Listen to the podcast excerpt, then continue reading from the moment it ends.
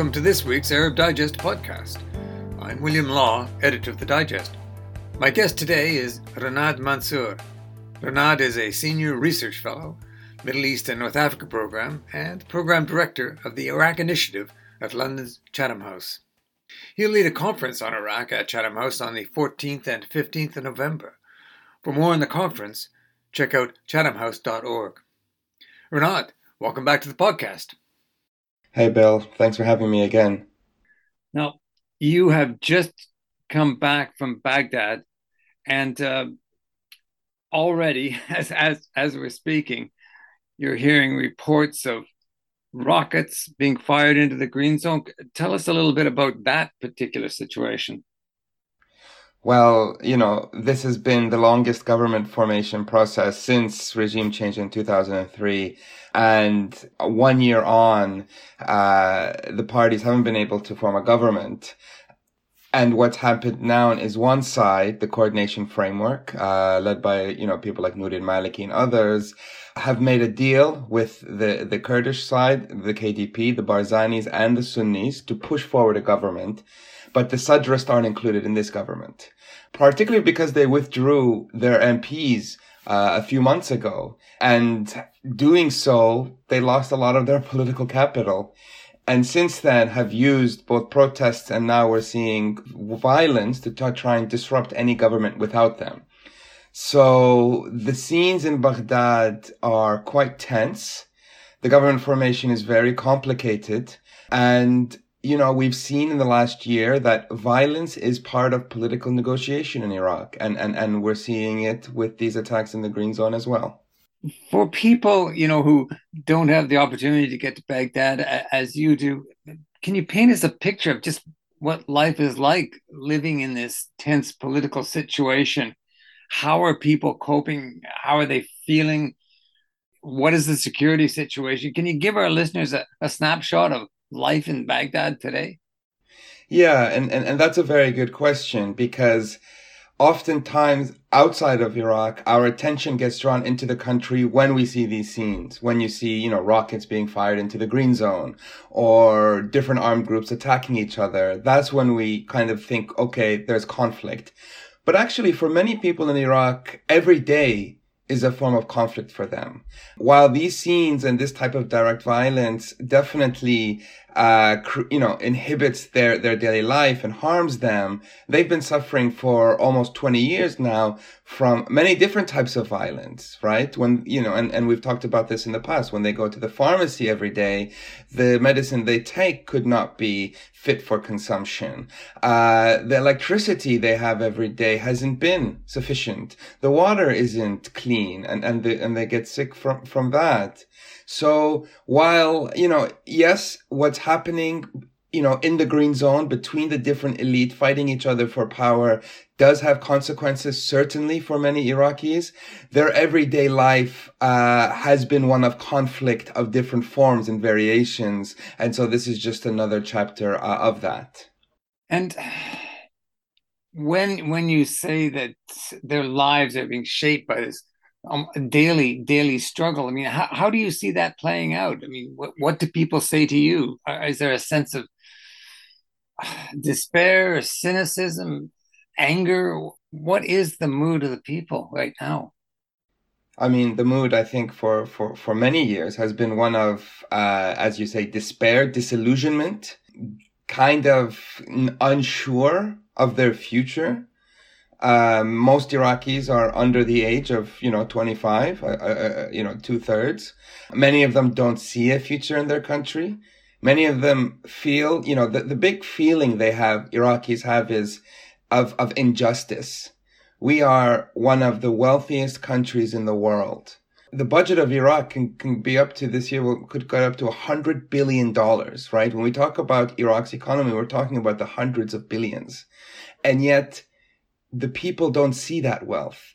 And so it makes them even angrier to know that because of corruption, you know, because of, because of the political system that was put on them after 2003, they live in such destitute where, you know, anything from healthcare to electricity to water isn't sufficient. And yet Their country is incredibly wealthy. And that sense of despair is leading many of them to either, you know, try to protest, but we've seen what happens when they try to protest. It, it was squashed quite uh, strongly after 2019, October, known as the Tishreen movement. Some of them are leaving. Those who can are, are, are trying to leave. So, you know, when, when young people, when, when they tried to address these big grievances they had, their voices weren't being heard at the ballot boxes. Uh, elections weren't changing. It was always the same elite coming back together. They thought, why don't we try protesting? And that's what October 2019 was. Young people going to the streets, not going to sort of on one political side or the other, not calling for the downfall of one political leader or party, but of against the entire system, wanting fundamental change to the way that politics works and state society relations in Iraq. And what happened is they were, you know, the, the, the government, the Iraqi sort of regime went hard and used violence and coercion to stomp out the protests.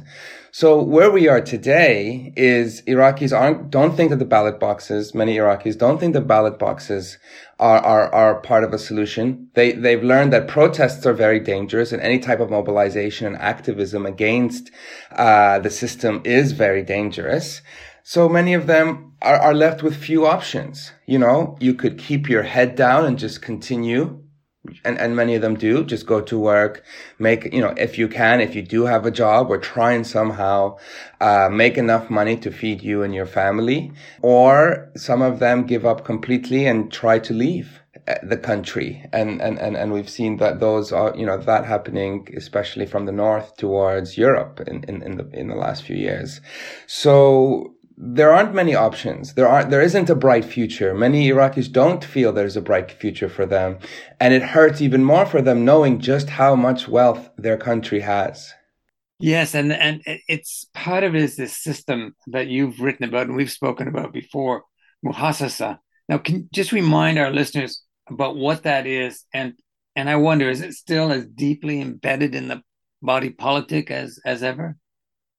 So the idea behind this system, uh, known, you know, in Iraq as muhassasa, was that it was a system of governing Iraq after 2003, after removing Saddam.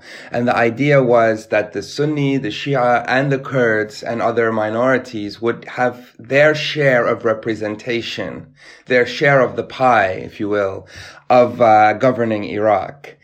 In reality, what it has meant is that those political parties that represent those identities have developed together a system of governance where they share the, you know, coffers of the state, where they compete and cooperate over ministry budgets, over procurement of, of, of, of contracting, over the wealthy Iraqi state that we've been talking about. So what it's meant from the political economy perspective is corruption that isn't illegal, but corruption that is politically sanctioned, where a the senior civil service of uh, in, in, in Iraq are linked to different political parties, those parties being defined along these ethno-sectarian lines, and they answer to the parties, not to the institutions, right? So if I'm a director general, for example, in a given ministry, my ultimate superior is not my minister, who may be this independent technocrat, but my ultimate authority is the party boss who has given me uh, this job. And I am answerable not to the institution in which I work, but to the political party, which, which provides me the top cover. And in exchange, what I do is I ensure that all contracts in my ministry are favorable to the political party which which I represent in the ministry. So that's what muhassasa has become, right? It's become a system of politically sanctioned corruption, which means that billions and billions each year across the board are siphoned outside of the Iraqi government to the different political uh, parties and ruling elite. And you followed this muhassasa for, for several years, and do you see it as being as deep as ever? Yeah, I mean it's it's and very recently the finance minister of Iraq Ali Allawi resigned you know, in, in essence, he had gone into the post. He was, you know, with a big background in the World Bank, with, with degrees from Harvard and other institutions, with ideas of how to fix corruption, with ideas of how to restore the Iraq, you know, Iraq's economy. And a few years in, he resigned. He said basically that Muhassasa is so entrenched the political parties are so entrenched into the system that no degree from Harvard or any sort of understanding of how politics works coming in without having connectivity to power will allow anyone to to to sort of be able to to reform. And so to answer your question, I think certainly um, is entrenched, and it's the reason why the system has been resilient, right? If you, if you think about it, the system has managed to go through waves of of of, of threats, whether those threats came from insurgency groups like ISIS or whether those threats came from protest movements like the Tishreen movement that I talked about, or anywhere else. The system has been resilient and, and, and continues to, to sort of move uh, forward as it's been designed to do under the guidelines of Muhassasa. Mm. We, we mentioned uh, Muqtada al-Sadr. Uh, he's, of course, the populist Shia cleric with a, with a very large following. He attempted to form a coalition after last October's election. It didn't work and so he resorted to violence, didn't he, in, in August, and, and and and it's happening again now, uh, urging his followers into an invasion of the fortified green zone, which contains the parliament and the government buildings. What is Muqtada al-Sadr's game, and and how well is he playing it? This is one of the biggest questions that many policymakers and, and academics, journalists are asking about Iraq uh, today. Someone like Muqtada al-Sadr has been an enigmatic sort of leader, right? Leader. He has sometimes been seen to be a sort of militia leader. He was at some point. He, he proclaimed to be another point. He's been a protest leader. He's also at some points been a sort of government coalition builder and, you know, political leader in that way. So he's had all these multiple competing identities, which don't all, always add up. And of course, it's, it's very difficult to, for, for many people have found it difficult difficult to rationalize or try and logically follow you know, Muqtada al-Sadr and his movement. And a lot of these questions started coming up. And so we decided uh, to do a deep dive into the Sadrist movement because it is so important for Iraq. It's, it's sort of political trajectory, stability, uh, and, and the questions we ask at Chatham House. And part of it was what, you know, trying to understand who is Muqtada al-Sadr's audience. And because of that, we wanted to look at specifically his followers and his base, right? It's largely known that the Sadrist movement is one of the biggest Islamist movements in the region. We, we also know that the base is an urban but poor group of Iraqis in, in Baghdad and the south. So we decided to do a survey of, of, of some of the followers in Sadr City. And this paper, which kind of presents the and findings of that will be published shortly. But I'm happy to offer a few of the initial findings from that because they speak to who Muqtada Sadr is really, but also what drives some of his behaviors, which many people would say is at times erratic looking at the base allows us to kind of try and make some sense of a movement, the Sadr's movement, which many people at times have said is erratic and, and, and hard to make sense of. And one of the things we found is that the base is deeply cynical of the political system in Iraq right? So they have very little level of, you know, low levels of trust for the parliament, the council of ministers, um, anything to do with politics.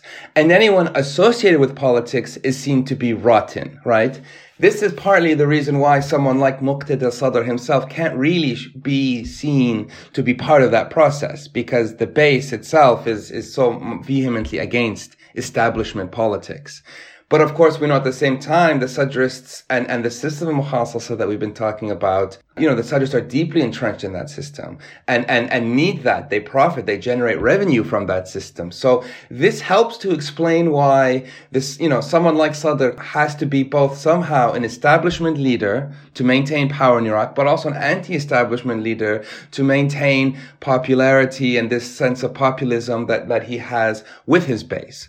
Another thing that we found out from the survey is that although the Sadrists have become quite powerful and quite wealthy in the last few years, having won the sort of from the 2018 elections onward, they've gained a lot of influence in the state, in government institutions, but that hasn't necessarily trickled down to the followers.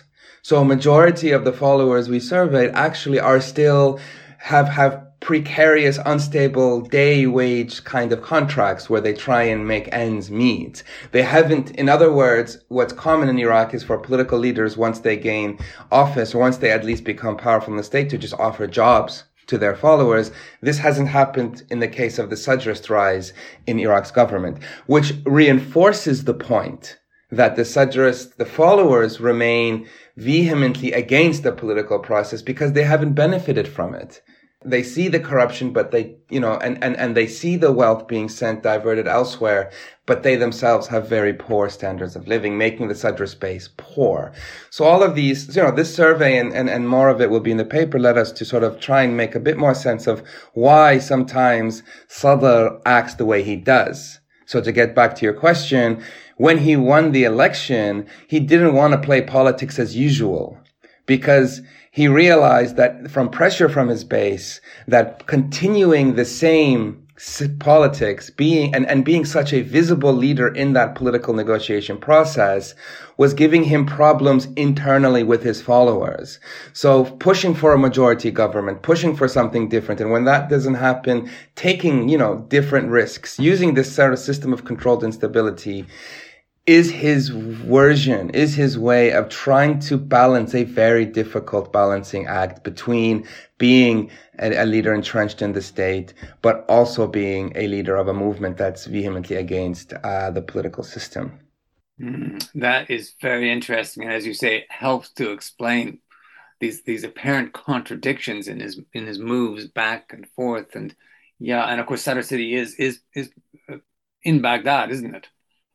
Yeah, it's it's in, in Baghdad and it's you know it's it's it's a closed city, um, so it's it's it people you know you can go to Baghdad, you can you know you can go to Sadr city, you'll see it's quite poor, but I don't think enough research, sociological research, has been done and really just trying to understand these neighborhoods in Baghdad, these followers, who they are and, and how what they think and, and how they also relate to other parts of Baghdad, right? So we found very interestingly that many of the younger residents of Sadr city, followers of Sadr especially, share similar sort of disillusionments with other Iraqis that are part of the Tishreen movement, the protesters who protested in October 2019.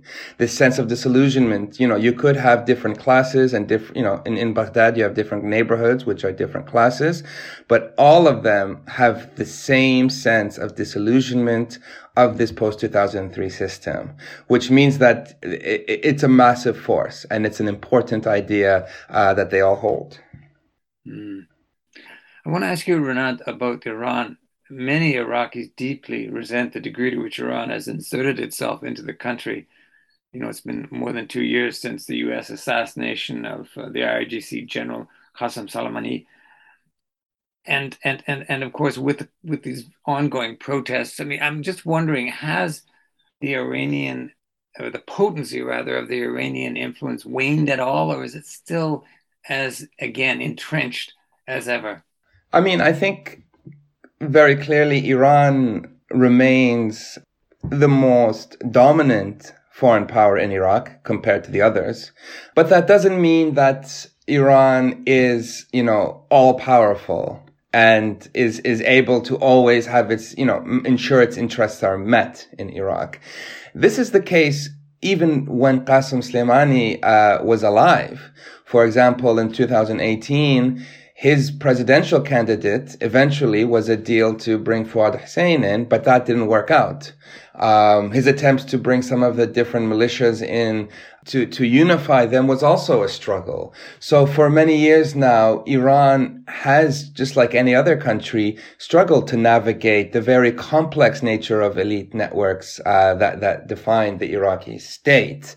However, Iran has been successful in being more forward looking and understanding where certain trajectories are going and trying to sort of navigate or at least prepare for them. So Iran's influence isn't just with political parties in Iraq, which it does have good influence with, not just the Shia parties, but also Sunni and Kurdish and other parties as well. But Iran also has good influence in key state institutions in Iraq from the judiciary to other levels of, of government. So what this means is that Iran is able to apply a bit more of a coherent strategy to ensure its interests in a way that many of its, you know, foreign counterparts, the Gulf, uh, other regional countries, the US, European countries are unable to. And so again, to, to, to make the point that Iran doesn't always get its way, isn't able to always get its way, but compared to others, it does have more uh, levers, let's say levers of, of, of power in Iraq's elite networks. But but is it the case that Iraqis resent the Iranian presence? Yes. That's, I mean, that's, that's definitely, and, and this is a big problem for Iran as well. For, for many years, uh, it was almost assumed that because Iraq has a Shia population and, you know, it will automatically have good relations with Iran. But also because during the years, you know, of Saddam Hussein, when he was in power, many of Iraq's leaders, Shia and Kurdish, actually were in exile in Iran where they developed good relations with the Iranian regime. So there were these assumptions that Iran would always be seen as a uh, as a friendly neighbor as as such. But the problem became because Iran became, you know, was was so strong in Iraq's political system after 2003, but more so in the recent years. As Iraqis began to realize that this system is toxic, that this system isn't giving them the basic needs, basic sort of rights that, that they deserve. They started to, to see, well, who's responsible for the system? Who's guiding this system? And Iran became one of the, the, the, the issues that they found. Why is it that this foreign power, this neighbor, is so influential in our politics? And since then, for many years now, Iraqis have been going to the streets to protest Iran out, out they view Iran as propping up a system which which they find so harmful and violent against them. And because of that, those Shia Iraqis who Iran thought would would always have a good relationship with are now speaking out against Iran, uh, meaning that Iran is losing a lot of its ideological Shiism power uh, in, in, in Iraq. Mm. Now, we, we, we've talked about the election of 2021. We're a year on now. Uh, still no agreement. To, there may be a president and a prime minister this week. We don't know, but uh, and uh, Mustafa Al Kadhimi, the current pre- prime minister, is still in place. He could be replaced or in, remain in place. But this political impasse, how long can it continue before something really dangerous happens? You know, I've been thinking about this question and, and, and thinking through sort of, you know, trying to make sense of what this all means. And although when we talk about Tishreen, the October 2019 protests, as not being able to bring out true reform and that the protesters felt that that didn't work, I think we are still living in a post, you know, October 2019 moment in Iraq. And what I mean by that, it fundamentally destabilized the political system, right? In a way that the prime minister was forced to resign, but it also took three different candidates to get to Mustafa al-Kadhimi then in, in, in 2020. And that was the first time that the political parties were so fragmented that they couldn't just come together and, and, and decide on a candidate. And what we're seeing in this past year is another precedent, the longest government formation uh, process since 2003. So I guess the point I'm making is that Iraqi politics is to some extent in uncharted waters. The kind of elite pact, the sort of the, the way it always seemed that the elite were eventually, although they had internal issues, would come together to make deals is being challenged. And, and part of that challenge is because of this fragmentation, because the social problems, the demographic reality and the pressure from a rising youth population is forcing the elite to have to act in more destabilizing ways to ensure what they have is left, but also to try and have authority over the population that they don't. That is being played out as well in the green zone between these, these leaders. So I think that the political system is in uncharted territories. The judiciary's role has been politicized. Uh, the people are using more and more violence as a negotiating tool to try and negotiate power and, and, and, and government positions. All of this is leading to the fragmentation and the stalemate which we have, which we've had for the last year. Mm.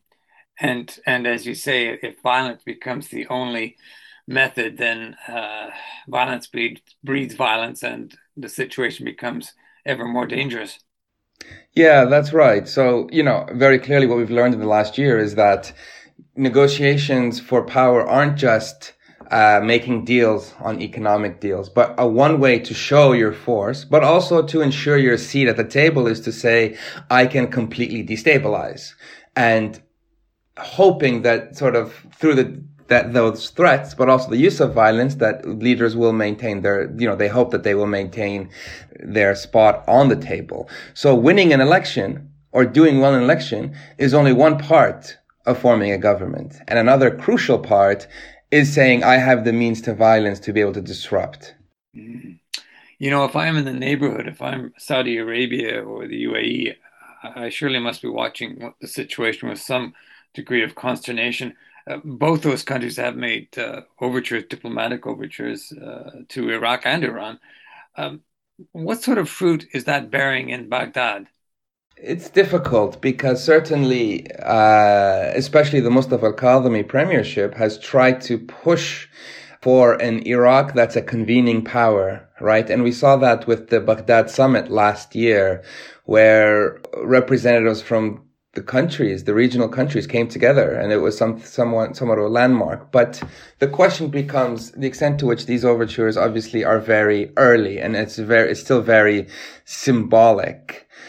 We haven't yet seen these overtures turn towards real change when it comes to the the situation in Iraq and the region. So countries like the UAE and Saudi Arabia have been pushing to have a greater role in Iraq, economic role, energy role, and political role, but they've struggled to tap into the political system, as I say, which is why earlier in our conversation, I said that it's still Iran that is a more powerful foreign actor than, than countries like the UAE or, or Saudi Arabia. But, you know, this is their plan is to try and gain more leverage in the system and, and with Iraqi actors.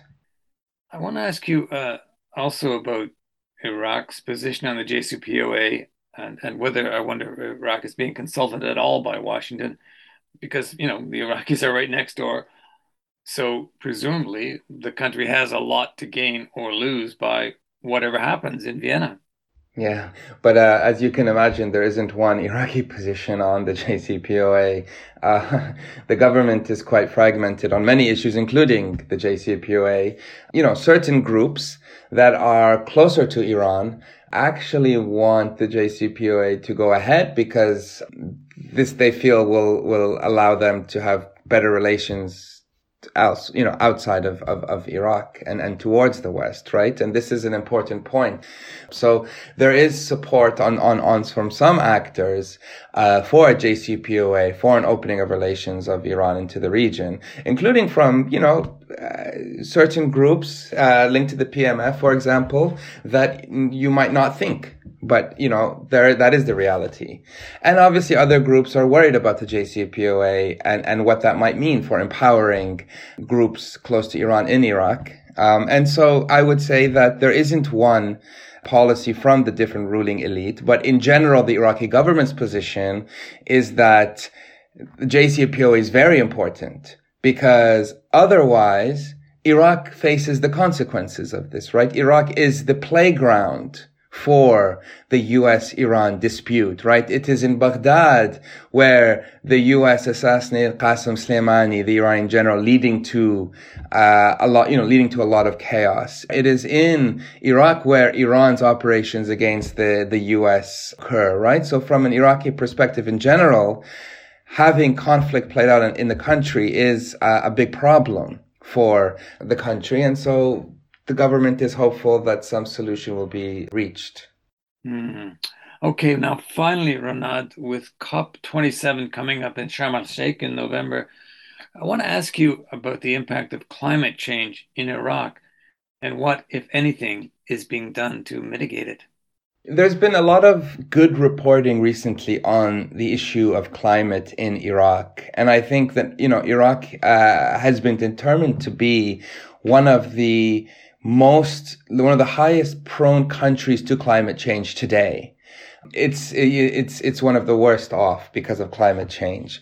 And what you're seeing, you know, this past summer, I was in Baghdad and, and elsewhere and like sandstorms in a way that you've never seen for, for many, many years. So people are really feeling the impact of climate on, on their everyday lives. But we're also seeing stark reminders of just how how uh, much of a problem something like climate can be. For example, in the south, you know, Iraq's marshes and are drying up. What that's meaning, and there's been good reporting on this, is that many of those, the people who have relied for, you know, for, for generations on a specific trade or a specific uh, sort of agriculture, let's say, to make the ends meet, no longer have that. And so they're having to move into cities, right? You're seeing an urbanization, you're seeing migration internally because of this. And, and, and as those who come from rural to urban because of climate change, you're seeing a lot of conflict societally, right? Of this. They're competing for jobs which are, are, are few and far in between. So I would say, yes, the issue of climate is an important issue for Iraq. It's a structural issue for Iraq. And many of the things we've discussed today, you know, the politics, the security situation are all affected by this deeper, greater problem and root uh, of, of, of problem, which is climate and, and it's, you know, how it's changing in Iraq. Mm, so many, so many challenges, and, and, and as you say, the political structure apparently still really incapable of dealing dealing with it. Uh, I guess we, we we can only live in in hope that things will improve. Yeah, and you know, I mean, the issue of climate, I forgot to mention, but of course, it's not just an Iraq issue. A lot of the water that Iraq needs comes from Iran and Turkey, which makes this a regional issue, which complicates uh, regional negotiations and political relations between many countries in the region. So moving forward, something like COP becomes even more important because negotiations between these countries is critical to ensuring, to understanding first what are the consequences of not sharing water or, you know, of, of, of the politics of climate, let's say, but also how can something different be put forward? Can climate actually be a way for these countries to try and come up with a solution because they all feel it, this is something that affects them all? Mm. That's a good point to end on the idea that the, the threat of climate change could be the common ground where the region begins to come together and, and, and deal with not just the problem of climate change, but the problem of how you deal with it, the system, the governance that helps to sort things out. Um, Renad, thank you. Thank you so much. Thank you for having me, Bill. You've been listening to the Arab Digest podcast. My guest today was Renad Mansour, a senior research fellow, Middle East and North Africa program, and the program director of the Iraq Initiative at London's Chatham House. Renad will lead a conference on Iraq at Chatham House on the 14th and 15th of November. For more on the conference, check out chathamhouse.org. We launched our podcast in 2020, and two years on, we're now closing in on 100,000 listens with an audience in countries right around the world. So, a big thanks to all our listeners. And if you're a first timer, check out our podcast library on Apple Podcasts, Spotify, SoundCloud, Amazon, and other platforms. In addition to our podcasts, the Arab Digest daily newsletter features the very best of MENA experts, contributors like Renad. If you'd like a free trial of the newsletter, simply go to ArabDigest.org. And if you enjoy what you find and want to join the club after your free trial period is ended, we're offering special rates to students, academics, and retirees. And subscriptions are now available to university libraries. If you're a student or academic, check out if your university library has an Arab Digest subscription. If so, you can access the digest for free. And if not, ask your library to consider getting one. Check us out on ArabDigest.org and follow us on Facebook, Twitter, and LinkedIn. I'm William Law, editor of the Arab Digest, essential reading from independent sources.